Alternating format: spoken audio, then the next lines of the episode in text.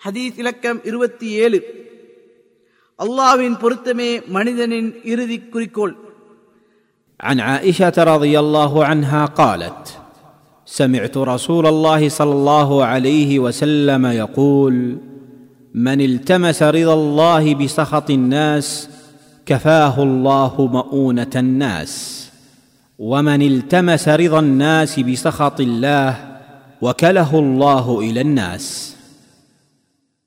நபி சொல்லா அலிவசல்லம் அவர்கள் கூறினார்கள் யார் மக்களை பகைத்தும் சரி இறை திருப்தியை தேடினால் அம்மக்களின் பகையை விட்டும் அல்லாஹ் அவனை பாதுகாப்பான். மேலும் யார் இறைவனை பகைத்தும் சரி மக்கள் திருப்தியை தேடினால் அல்லாஹ் அவர்களை அம்மக்களிடமே சாட்டி விடுகின்றான். அறிவிப்பவர் ஆயிஷா ரதியல்லாஹ் அன்ஹா ஆதாரம் திருமிதி. அஷேக் அல்பானி ரஹ்மவுல்லா சஹி எனும் தரத்தில் உள்ளதாகவும் கூறியுள்ளார். அறிவிப்பாளர் பற்றி ஐந்தாம் நபிமொழியில் கூறப்பட்டுள்ளது. ஹதீஸிலிருந்து பெறப்பட்ட பாடங்கள்.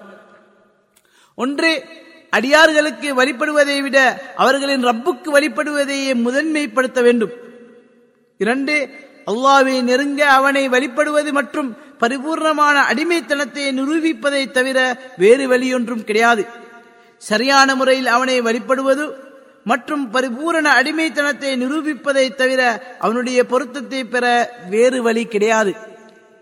மூன்று அழிந்து போகும் இவ்வுலகின் அற்ப சுகத்துக்காக தனது மார்க்கத்தை விற்று அல்லாஹுக்கு அஞ்சாது மக்களுக்கு அஞ்சி பாவங்களில் அவர்களுக்கு வழிபட்டால் அல்லாஹ் அவனை இழிவாக்கி குறைகளை அம்பலப்படுத்தி அவனுடைய அனைத்து கர்மங்களையும் தலைகீழாக மாற்றி விடுகின்றான்